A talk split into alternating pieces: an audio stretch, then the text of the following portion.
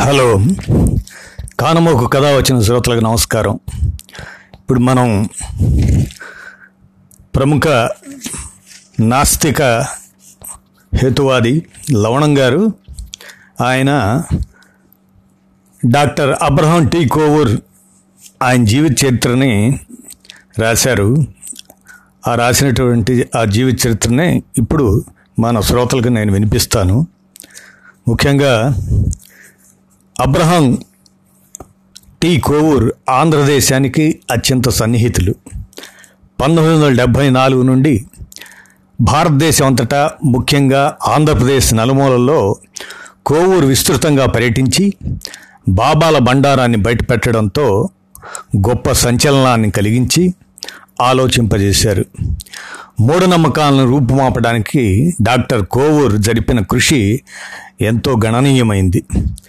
Doctor కోవూరుకు నాస్తిక్ కేంద్రానికి సన్నిహిత సంబంధం ఉంది. పంతొమ్మిది వందల డెబ్భైలో గోరా తన ప్రపంచ పర్యటన చివరి ఘట్టంగా శ్రీలంక రాజధానిలో అది కూడా కొలంబోలో వెళ్ళినప్పుడు డాక్టర్ కోవూర్ ప్రత్యేక సభ ఏర్పరిచారు. కోవూర్ ఆంధ్ర పర్యటనలో నాస్తిక్ కేంద్రానికి వచ్చి గోరా రచించిన మూఢనమ్మకాలు నాస్తిక దృష్టి అనే పుస్తకాన్ని ఆవిష్కరించారు. లవణం ఆంధ్రాలో కొన్ని సభల్లో డాక్టర్ కోవూరు ఉపన్యాసాలని అనువదించారు. పంతొమ్మిది వందల డెబ్భై ఐదు మేలో లవణం ఆయన సతీమణి హేమలత లవణం వాళ్ళు వారి ఇరువురు మూడు వారాలు శ్రీలంక పర్యటించి డాక్టర్ కోవూరు అతిథులుగా ఉన్నప్పుడు ఆయనతో వివిధ విషయాలు చర్చించడమే కాక రేషనిస్ట్ నాయకులతో సన్నిహిత సంబంధం ఏర్పరచుకున్నారు. ఆ పర్యటన తర్వాత తిరిగి పంతొమ్మిది వందల డెబ్భై ఏడు జనవరిలో కోవూరు కేరళలో తన జన్మస్థానమైన తిరువెళ్ళ వచ్చినప్పుడు లవణాన్ని అక్కడికి రమ్మని ఆహ్వానించారు. ఈ విధంగా ఆయన కుటుంబీకులతోనూ మిత్రులతోనూ జరిపిన చర్చలు కూడా కోవూరు విశిష్ట వ్యక్తిత్వాన్ని మరింత తెలుసుకోవటానికి అవకాశం కలిగిస్తాయి. డాక్టర్ కోవూరుతో జరిపిన చర్చలు ఆయన మిత్రుల నుండి సేకరించిన విషయాల ఆధారంగా లవణం గారు రచించిన కోవూరు జీవితాన్ని ఇప్పుడు మనం కానమోకు కథ వచ్చిన శ్రోతలకి అందిస్తున్నాం. అబ్రహం కోవూర్. లవణం గారు రాసినటువంటి కోవూరు గారి జీవిత చరిత్ర క్రీస్తు తర్వాత నాలుగవ శతాబ్దంలో భారతదేశానికి క్రైస్తవులు వచ్చినట్లు అధికారికంగా చరిత్ర చెబుతూ ఉంది.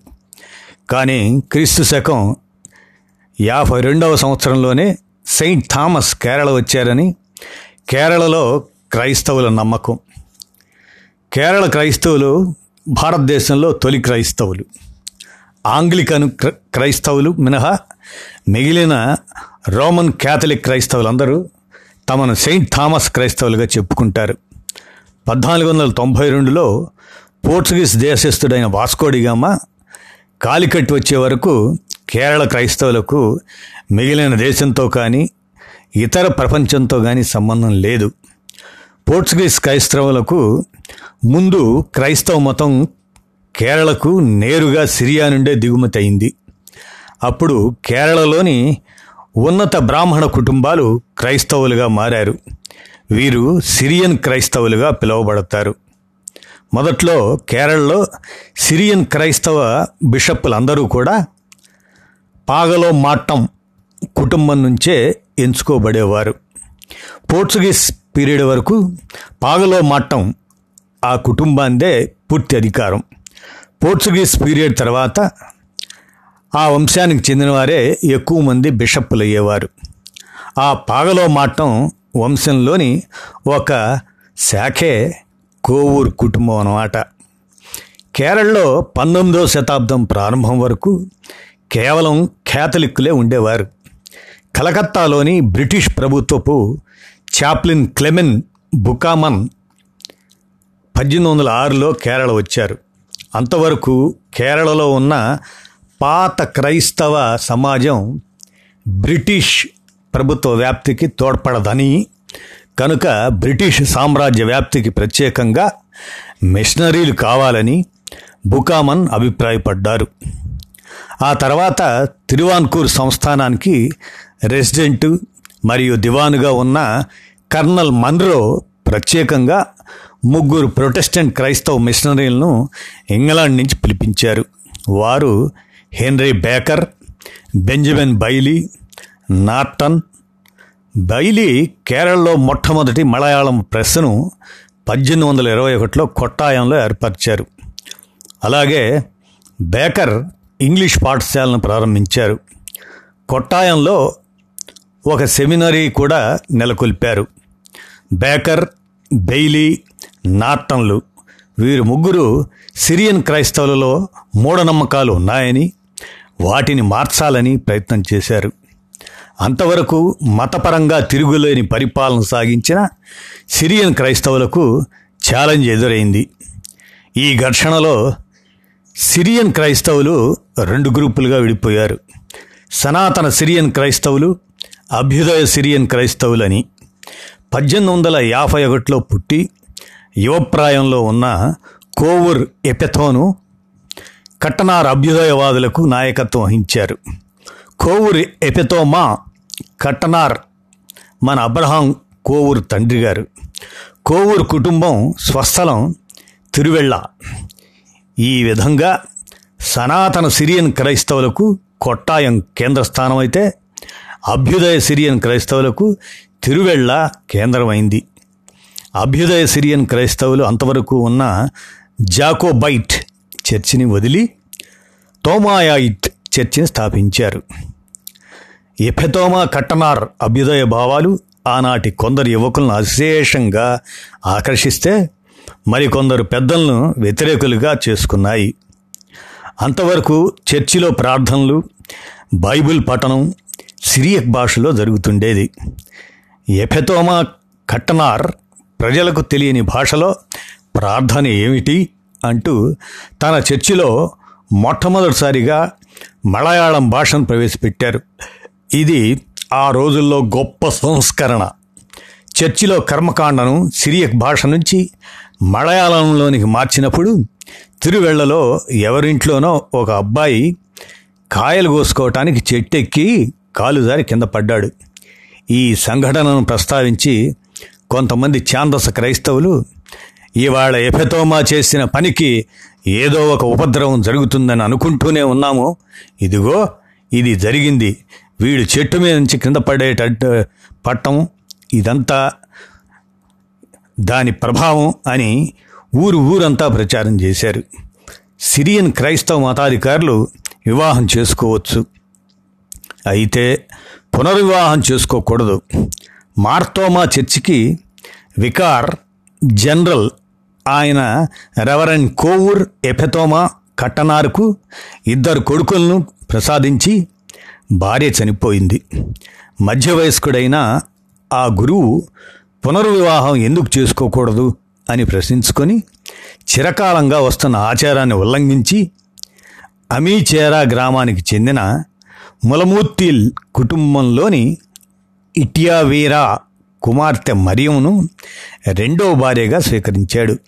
ఇలా సిరియన్ క్రైస్తవ సమాజంలో పునర్వివాహం చేసుకున్న మొదటి మత గురువు ఎపెతోమా కటనార్. ఎపెతోమా కటనార్ మరియములకు కేరళలోని తిరువెళ్ళలో పద్దెనిమిది వందల తొంభై ఎనిమిది ఏప్రిల్ పదో తేదీన జన్మించిన రెండవ కుమారుడే మన థామస్ కోవూర్. అబ్రహాం కోవూర్ బాలుడుగా విద్యార్థిగా అల్లరివాడని అయితే చాలా తెలివైనవాడని పేరు తెచ్చుకున్నాడు. తండ్రి క్రైస్తవ మతంలో పెద్ద నాయకుడు కావటం చేత కోవూర్ చిన్నప్పటి నుంచి ఉత్తమ క్రైస్తవ సంప్రదాయంలో పెరిగాడు. రోజు మూడుసార్లు దైవ ప్రార్థన జరిగేది. ప్రార్థన అయిన తర్వాతనే ఆహారాన్ని తాకేవారు. ఇటువంటి అలవాట్లన్నీ అబ్రహాం కోవూరుకు ఉగ్గుపాలతో నేర్పారు. కోవూరు తండ్రి సిరియక్ భాషలో పెద్ద పండితులు కావడం చేత తన పిల్లలకు మాతృభాష మలయాళం ప్రపంచ భాష ఇంగ్లీష్తో పాటు సిరియక్ కూడా చిన్నప్పటి నుంచి నేర్పారు. దగ్గరలో స్కూల్ లేకపోవటం చేత కోవూరుకు వారి సోదరులు చెరియన్ బేహనన్లను వాళ్ళను కలిపి చదువు కోసం ఇంటికి ఎదురుగా ఉన్న ఒక ఖాళీ స్థలంలో ఒక చిన్న పాక వేసి ఆసాన్ కిట్టు పిళ్ళే అనే ఉపాధ్యాయుని చేత చదువు చెప్పించారు నేల మీద ఇసుక పోసి ఇసుకలో వ్రేలితో అక్షరాలు దిద్దించడం ఆ రోజుల్లో ఆచారం. కోవూరు కూడా కిట్టు పిళ్ళే వద్ద ఇలాగే అక్షరాలు నేర్చుకున్నాడు. కోవూరు ఎంత అల్లరి చేసినా కిట్టు పిళ్ళే ఎంతో ఓపికతో కోవూరుకు చదువు నేర్పాడు. అంతేకాదు కోవూరు ఎన్ని ప్రశ్నలు వేసినా ఆయన ఓపికగా సమాధానాలు చెప్పేవారు. తాను చక్కని వ్యక్తిగా పెద్దయ్యాక రాణించడానికి అవసరమైన పునాదులు తొలి గురువు అయిన కిట్టుపిళ్ళే వేశారని కోవూరు చెప్పుకునేవారు. కిట్టుపిళ్ళే జీవించి ఉన్నంతకాలం కోవూరు ఎప్పుడు తిరువళ్ళై వెళ్ళినా ఆయనని చూడకుండా వచ్చేవారు కాదు. తన వివాహ సందర్భంలో కోవూరు ప్రత్యేకంగా గురుదక్షిణ సమర్పించుకున్నది కేవలం కిట్టుపిళ్ళేకు మాత్రమే. తమ ఇంటి ఆవరణలోనే కేవలం తమ కుటుంబ సభ్యుల కోసమే నడపబడిన ఆ పాఠశాలలో రెండు సంవత్సరాలు నేర్చుకున్న తర్వాత తిరువెళ్ళలోని గవర్నమెంట్ మలయాళం పాలుర పాఠశాలలో రెండవ తరగతిలో చేరారు. అక్కడ శంకర పిళ్ళే రెండవ తరగతికి టీచర్గా ఉండేవారు. కోవూరు తండ్రి తన పిల్లలకు క్రైస్తవ మతబోధంతో కూడిన చదువు చెప్పించాలనుకున్నాడు. కానీ తిరువెళ్ళలో అలాంటి పాఠశాల ఏదీ లేదు. అందుచేత తమ సిరియన్ క్రైస్తవ చర్చి పక్షాన ఒక సెమినరీ పాఠశాల ప్రారంభించారు. అప్పటికే ఊరి పక్కనే ఉన్న ఒక ఎత్తైన దెబ్బను కొని కోవూరు తండ్రి క్రైస్తవ సంఘానికి విరాళంగా ఇచ్చారు. అందులో అప్పటికే చర్చి కట్టబడి ఉంది. చర్చికి దిగువగా రేకుల షెడ్లో సెమినరీ పాఠశాల ప్రారంభించారు. అది రాను రాను హై స్కూల్గా మారింది. అందుచేత మూడవ తరగతిలో ఆ పాఠశాలలో చేరిన అబ్రహాం కోవూర్ స్కూల్ ఫైనల్ పూర్తయ్యే వరకు అందులోనే చదివారు. ఆ స్కూల్లో చదివిన తొమ్మిది సంవత్సరాల్లోనూ కోవూరు చేసిన అల్లరి అంతా ఇంతా కాదు. నేను కనుక ఈ స్కూల్ స్థాపకుడి కుమారునై ఉండకపోతే నన్ను ఎప్పుడో స్కూల్ నుంచి పంపించి వేసేవారు అని కోవూరు అనేవారు. ఆ స్కూల్ పక్కనే హాస్టల్ కూడా ఉంది. ఆ హాస్టల్లో కోవూరు విసిరిన ఒక హాస్యోక్తి సిరియన్ క్రైస్తవ సంఘంలో పెద్ద సంచలనం కలిగించింది. ఆ రోజుల్లో కోతల కాలంలో హాస్టల్ పిల్లల కోసం ఒక్కసారిగా ధాన్యం సేకరించేవారు. ధాన్యాన్ని ఉడకపెట్టి బయట ఎండలో ఆరబోసి నిల్వ ఉంచేవాళ్ళు. ఒకసారి అలా బయట ఆరబోసిన ధాన్యాన్ని చూచి ఆ సంవత్సరమే కొత్తగా స్కూల్లో చేరిన కుర్రాడు ఒకడు ఇంత ధాన్యం ఆరబోశారు. ఏమిటి విశేషం? అని అడిగాడు. దానికి కోవూరు తడుముకోకుండా నీకు తెలియదా మన బిషప్ గారి పెళ్ళి. అన్నాడు. అది ఆ కుర్రవాడు నమ్మాడు. ఆ రోజు సాయంత్రమే సెలవులకు ఇంటికి వెళ్ళి గ్రామస్తులందరికీ ఆ కుర్రవాడు తమ బిషప్ పెళ్ళి అని అందుకు చురుకుగా ఏర్పాట్లు జరుగుతున్నాయని చెప్పాడు. ఇంకేముంది? ఆ నోట ఈ నోట ఈ విషయం ప్రప ఆ ప్రాంతమంతా పాకిపోయింది. సిరియన్ క్రైస్తవ సమాజంలో బిషప్ అయిన వారు వివాహం చూసుకున్నట్టు వీలు లేదు అందుచేత అందరూ ఆశ్చర్యపోయారు. చుట్టుపక్కల గ్రామాల నుండి క్రైస్తవ నాయకులు విషయం తెలిసి తెల్లబోయారు. ఎంతోమంది బిషప్ పెళ్ళి చేసుకుంటున్నందుకు తమ ఆశ్చర్యాన్ని నిరసనను వ్యక్తం చేసి ఉత్తరాలు పంపించారు. బిషప్ పెళ్ళి చేసుకోకూడదనే ఆచారాన్ని భగ్నం చేస్తున్నాడని అందరూ ఆడిపోయిన ఆరంభించారు. ఇదంతా ఏమిటని బిషప్ ఆశ్చర్యపోయాడు. ఎందుకంటే నిజానికి అతనికి పెళ్ళి ఆలోచనే లేదు. ఇదంతా అందరికీ సర్ది చెప్పటానికి బిషప్కి అసలు పెళ్ళి ఆలోచనే లేదని ఎవరో కిట్టని వారు దుష్ప్రచారం చేస్తున్నారని ఖండించి నమ్మించడానికి ఆ క్రైస్తవ కూటమి చాలా ప్రయాసపడాల్సి వచ్చింది. చివరకు ఆ ప్రచారం ఎలా వచ్చిందని ఆరాధిస్తే అసలు విషయం బయటపడింది. అబ్రహాం కోవూరు అమాయకంగా అన్న హాస్యోక్తి ఇంత ప్రమాదం తెచ్చిపెట్టింది. తండ్రికి కోపం వచ్చి ఫేమ్ బెత్తలతో అరచేతుల మీద కొట్టాడు. తెలివైన వాడు కావటం చేత కోవూరు క్లాసులో టీచర్ వేసే ప్రశ్నలకు ఇతర పిల్లలకు సమాధానాలు అందించేవాడు. ఒక రోజున యేసుక్రీస్తు మీద పాఠం. యేసుక్రీస్తు జెరూసలం వీధిలో నుంచి వెళ్తుండగా భక్తి చేత క్రీస్తును బాగా చూడాలని జక్రయ్య ఒక అత్తి చెట్టు మీద కూర్చున్నాడు. ఇది గమనించిన యేసుక్రీస్తు జక్రయ్యను క్రిందికి దిగిరమ్మని అతనిని ఆశీర్వదించాడు. ఇది పాఠం. జక్రయ్య చెట్టు మీద ఉన్నట్టు యేసుక్రీస్తుకు ఎలా తెలుసు? అని టీచర్ ప్రశ్న వేశాడు. తన పక్కనే కూర్చున్న విద్యార్థికి కోవూరు సమాధానం అందించాడు. ఆ ప్రశ్నకు తాను జవాబు చెప్తానని ఆ విద్యార్థి చెయ్యి పైకెత్తాడు. ఇతరులెవరూ చెప్పలేకపోవటం చేత అతనిని సమాధానం చెప్పమని టీచర్ కోరాడు. ఆ విద్యార్థి సంకోచం లేకుండా సమాధానం చెప్పాడు. తాను కూర్చున్న అత్తి చెట్టు దాని కిందకి ఏసుక్రీస్తు రాగానే జకరయ్య ఒక అత్తిపండు క్రీస్తు తల మీదకు విసిరాడు. అది తగలగా క్రీస్తు కోపంతో పైకి చూచి జక్రయ్యను కనుగొన్నాడు. ఈ సమాధానం వినేసరికి టీచర్ మండిపడిపోయాడు. యేసుక్రీస్తు అంటే నీకు ఆటగా ఉందా? అంటూ ఆ విద్యార్థిని బెత్తంతో కొట్టాడు. అప్పుడు ఆ విద్యార్థి తనకేమీ తెలియదని కోవూరు అందిస్తే తాను ఆ సమాధానం చెప్పానని అన్నాడు.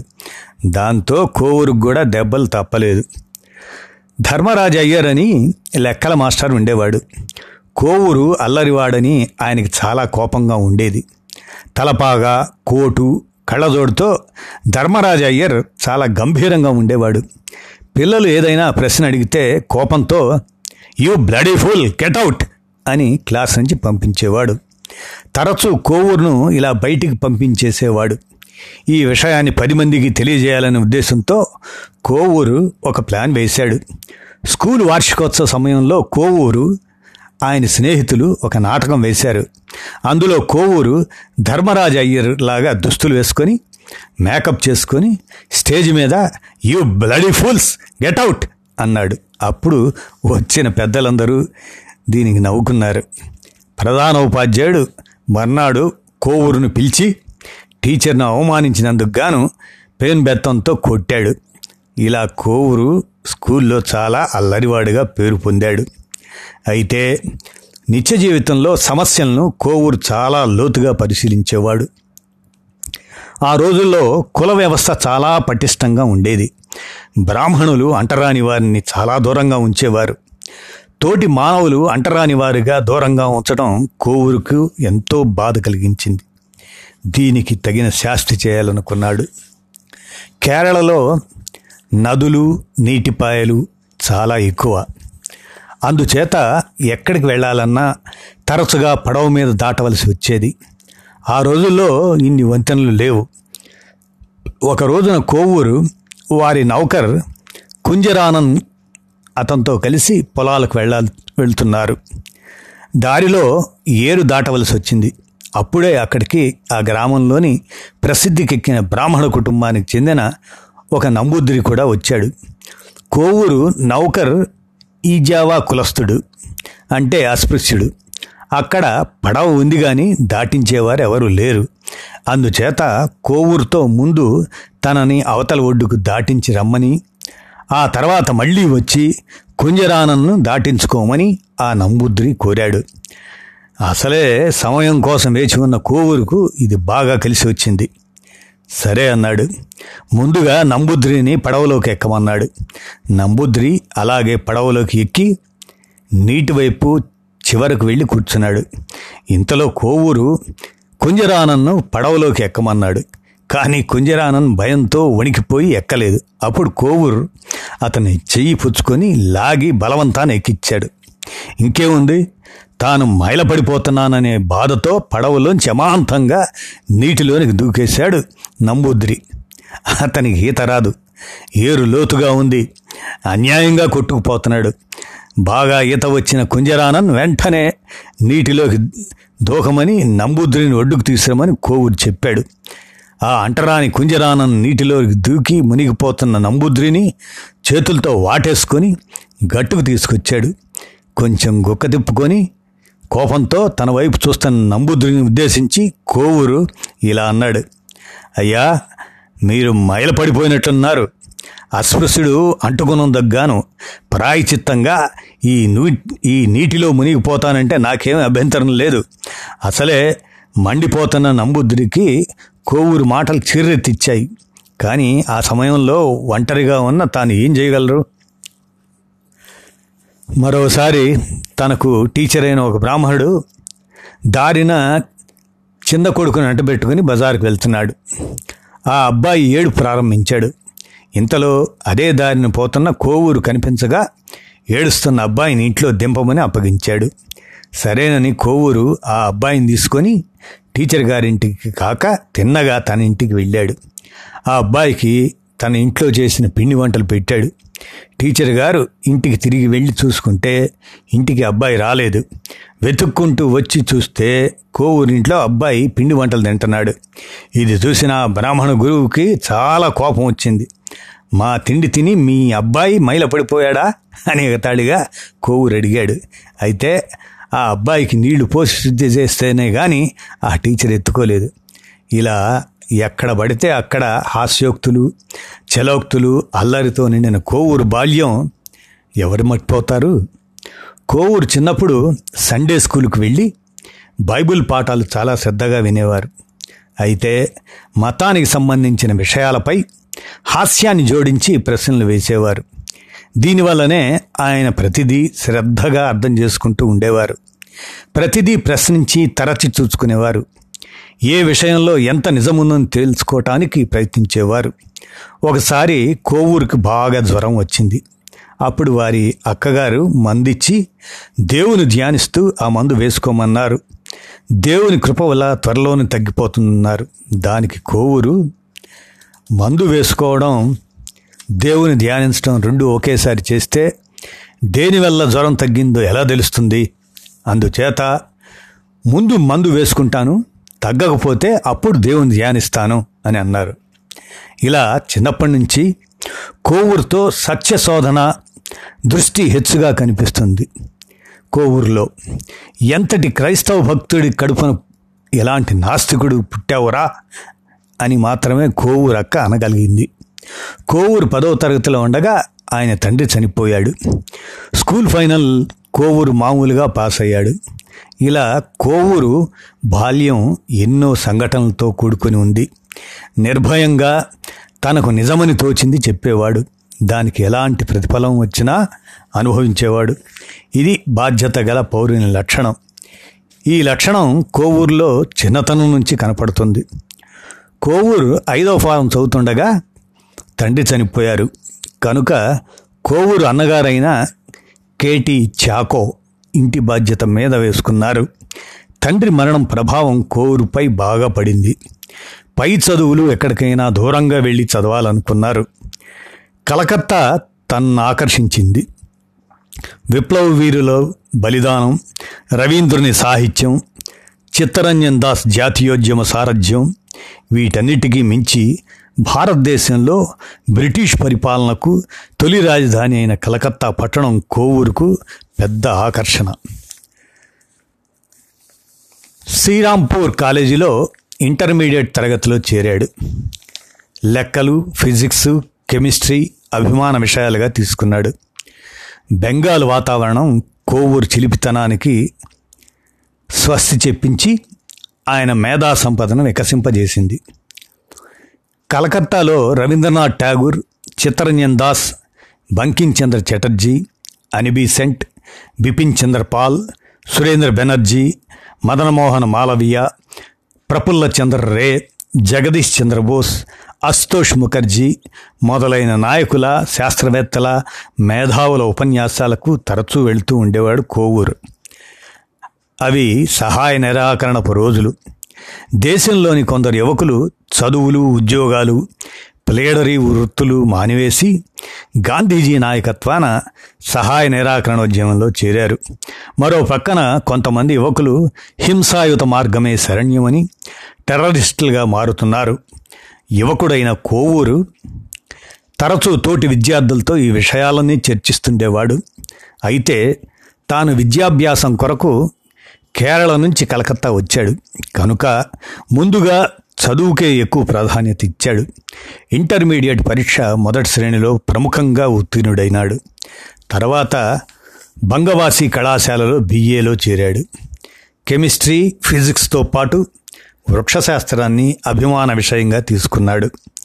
ఆ రోజుల్లోనే పాశ్చాత్య హేతువాదులు ప్రముఖ శాస్త్రజ్ఞులు తత్వవేత్తలైన Huxley Bertrand Russell Thomas Paine Ingersoll Cohen McCabe మొదలైన వారి పుస్తకాలు శ్రద్ధగా చదవటం ప్రారంభించాడు.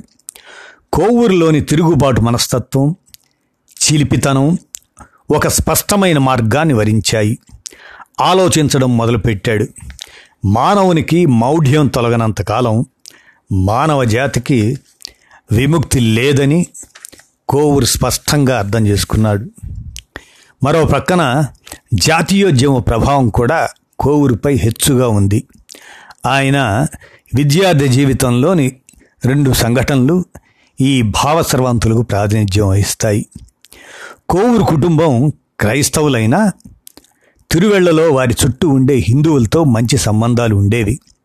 పవిత్రమైన గంగాజలం అద్భుతాలు చేస్తుందని హిందువుల నమ్మకం. కలకత్తా దగ్గర ఉన్న హుగ్లీ నది గంగానది పాయ. తిరువెళ్ళ నుంచి ఆ రోజుల్లో అలహాబాదు కాశీ పాట్నా కలకత్తా వెళ్ళేవారు చాలా తక్కువ. అందుచేత కోవూరు ద్వారా గంగాజలం తెప్పించి పెట్టమని కోవూరు తల్లిని హిందువులు అడిగేవారు. తల్లి ఆజ్ఞ మేరకు కోవూరు కలకత్తా నుంచి వచ్చినప్పుడల్లా సీసాలతో గంగాజలం తెచ్చేవాడు. ఒకసారి హడావుడిలో మర్చిపోయాడు. రైల్లో జ్ఞాపకం వచ్చింది. ఏం చేయాలి అని ఆలోచించాడు. తిరువెళ్ళ వెళ్ళడానికి ఆ రోజుల్లో మద్రాస్ త్రివేంద్రం మీటర్ గేజ్ లైన్పై క్విలన్ యువతలు ఉన్న కొట్టారక్కార స్టేషన్లో దిగి బస్సు మీద వెళ్ళవలసి వచ్చేది. ఆ మాట కొట్టారక్కార రైలు స్టేషన్లో కొళాయి నీళ్ళతో సీసాలు నింపి గంగాజలంగా తల్లికిచ్చాడు. ఎవరూ దీనిని గుర్తించలేదు. కలకత్తా నుంచి వచ్చినప్పుడల్లా తాను తెచ్చిన గంగాజలం పంచుకున్న హిందువులు గంగాజల మహిమను వర్ణిస్తుండేవాడు కొట్టారక్కార కుళాయి నీళ్ళను కూడా గంగాజలంగానే స్వీకరించిన హిందువులు దానివల్ల జబ్బులు పోయాయని ఆ గంగాజలాన్ని నీళ్ళలో కలిపి చెట్లకు పోయగా మామూలు కంటే రెండింతల పెద్ద సైజు వంకాయలు కాశాయని గుడ్డివాళ్ళ కళ్ళు వచ్చాయని కుంటివాళ్ళు నడిచారని ఇలా ఎన్నో చెబుతూ వచ్చేవారు. కోవూరు ఆలోచించాడు. గంగాజలం తీసుకుంటేనే జబ్బులు పోయి కుంటి గుడ్డి బాగుపడి పండ్లు కూరగాయలు పంటలు మామూలు కంటే ఎక్కువగా పండేటట్లయితే గంగా నది ఒడ్డునే పట్టణాల్లో గ్రామాల్లో గంగలో స్నానం చేసి గంగ నీరు తాగేవారిలో రోగాలు రోగులు కుంటివారు గుడ్డివారు ఎందుకు ఉండాలి? గంగానది నీటితో సాగయ్యే పొలాల్లో కానీ తోటల్లో కానీ కూరగాయలు పండ్లు పంటలు మామూలు కంటే రెండింతలు పెద్దవిగా ఎందుకు కనిపించవు? గంగాజల మహిమను ప్రచారం చేయటానికి హిందువులు రకరకాల కట్టుకథలను ప్రచారం చేస్తున్నారని కోవూరుకు అర్థమైంది. కొట్టారక్కార నీళ్ళకు కూడా వారు ఇలాంటి కథల్నే ఆపాదించారు కదా! అందుచేత అప్పటి నుంచి కలకత్తా నుండి వచ్చినప్పుడల్లా ఆ కొట్టారకారాల్లోనే నీళ్ళు పట్టి అదే గంగాజలంగా తల్లికిచ్చేవాడు. అందరూ దాన్ని కళ్ళకద్దుకొని తీసుకునేవాళ్ళు. మామూలుగానే కట్టుకథల ప్రచారం చేసేవాళ్ళు. ప్రతిమారు రెగ్యులర్గా గంగాజలం తెచ్చి పెడుతున్నందుకు అందరూ ఆయన కృతజ్ఞతలు నిలిపేవాళ్ళు. తాను చేసిన మోసాన్ని బయటికి చెప్పటకు ఆ రోజుల్లో కోవూరుకు ధైర్యం చాలకపోయింది. కోవూరు జాతీయతా భావాలకు ప్రతీకారం ఆయన స్వాభిమాని. భారతదేశంలోని భిన్నత్వంలో ఏకత్వం చూచేవారు. ఆయన చదువుకునే రోజుల్లో పంజాబ్కు చెందిన కృపాల్ సింగ్ సన్నిహిత స్నేహితుడిగా ఉండేవాడు. అందుచేత అప్పుడప్పుడు కోవూరు పంజాబీ దుస్తులు వేసుకునేవాడు.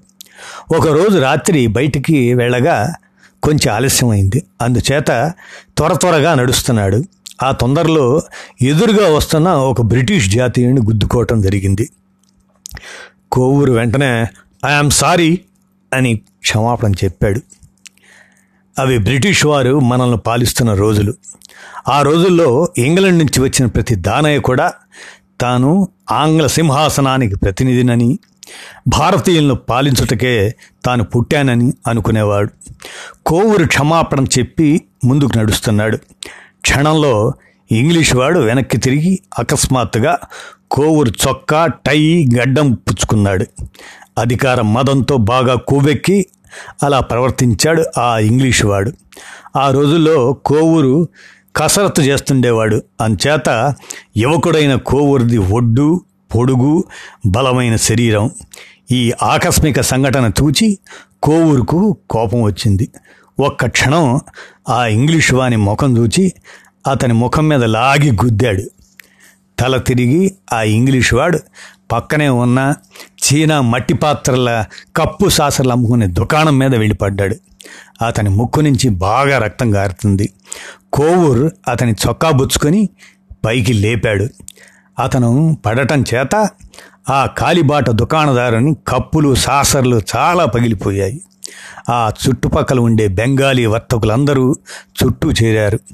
అతను రక్షణ కొరకు కోవూరు వంక చూచాడు వచ్చిన జనసమూహాన్ని కోవూరు పక్కకు నెట్టి ఆ తెల్లవానితో ఇలా అన్నాడు నేను నీకు కుద్దుకోగానే చాలా మర్యాదగా క్షమాపణ చెప్పాను. నువ్వు కూడా మర్యాదగా క్షమాపణను అంగీకరించి ఉంటే ఇదేమి జరిగేది కాదు. నేను ఆంగ్లేయ రాజప్రతినిధి అనే అహంకారంతో నువ్వు మొరటుగా వ్యవహరించావు. నన్ను తోటి మానవునిగా చూడటానికి నిరాకరించావు అని చివాట్లు పెట్టాడు. దానిపై ఆ తెల్లవాడు క్షమాపణ చెప్పుకున్నాడు.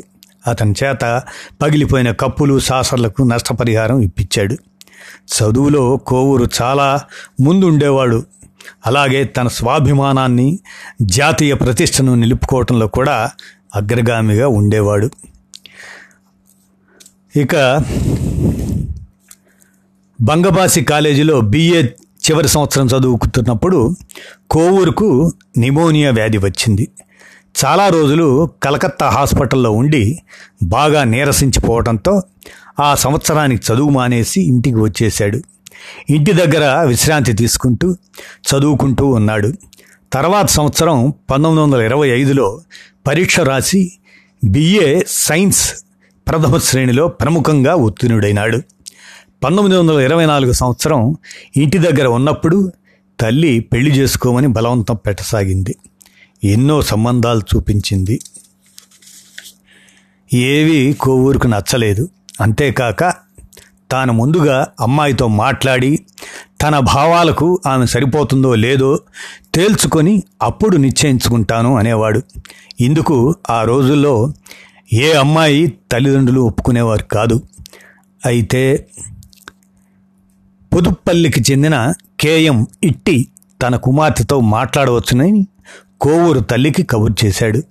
ఆ రోజుల్లో ఇట్టి కరుణాగవల్లిలో మున్సిఫ్ మ్యాజిస్ట్రేట్గా ఉండేవారు. తర్వాత ఆయన జిల్లా జడ్జిగా రిటైర్ అయ్యారు. ఆయన కుమార్తె అక్క కుంజమ్మ త్రివేంద్రం కాలేజీ ఆ కాలేజీలో ఇంటర్ చదువుకుంది.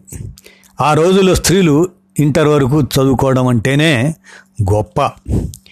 కుంజమ్మను చూడటానికి పుదుప్పల్లి వెళ్ళాలి.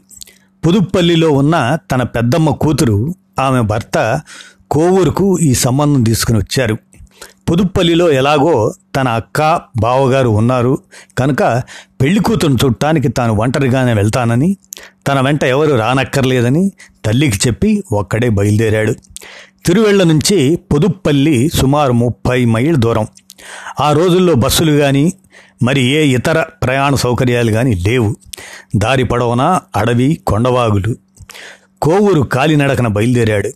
దారిలో మంచినీళ్ళు అంత పరిశుభ్రమైనవి కావని అసలే న్యూమోనియా జబ్బుతో చాలా కాలం బాధపడి ఉండటం చేత ఆ నీళ్ళు తాగితే తనకి మళ్ళీ ఏమైనా జబ్బు వస్తుందేమోనని కోవూరు భయపడ్డాడు. అందుచేత దారిలో దాహం వేసినప్పుడు కొబ్బరి కళ్ళు తాగుతూ పోయాడు. పుదుప్పల్లి అక్కగారింటికి చేరేసరికి విపరీతమైన కళ్ళు వాసన. అక్కగారికి చాలా కోపం వచ్చింది. పెళ్ళి చూపులకు వస్తూ ఎవరైనా కళ్ళు తాగుతారా? అని ఆమె చివాట్లు పెట్టింది. కోవూరు అక్కడికి చేరగానే అతను వచ్చినట్లు తెలిసి ఇట్టిగారు సర్వలాంఛనాలతో పలకరించటానికి కోవూరు అక్కగారింటికి వచ్చారు. కోవూరు స్థితి ఇక్కడ వేరుగా ఉంది. కుంజమ్మతో మాట్లాడడానికి అప్పుడే అలాగే ఇట్టిగారితో వెళ్తానంటాడు కోవూరు. అక్క బాగా చివాట్లు పెట్టి కోవూరును ఆపివేసింది. ఆమె ఇట్టిగారికి స్వయంగా వచ్చినందుకు కృతజ్ఞతలు తెలిపి నడిచి రావడం వల్ల కోవూరు చాలా అలసిపోయాడని మరునాడు తానే తీసుకొని వస్తానని చెప్పి పంపివేసింది. ఇది కోవూరు గారి జీవిత చరిత్రలో మనం మొదటి భాగంగా విన్నాము. రెండో భాగాన్ని అతి త్వరలో వినిపిస్తాను. ధన్యవాదాలు.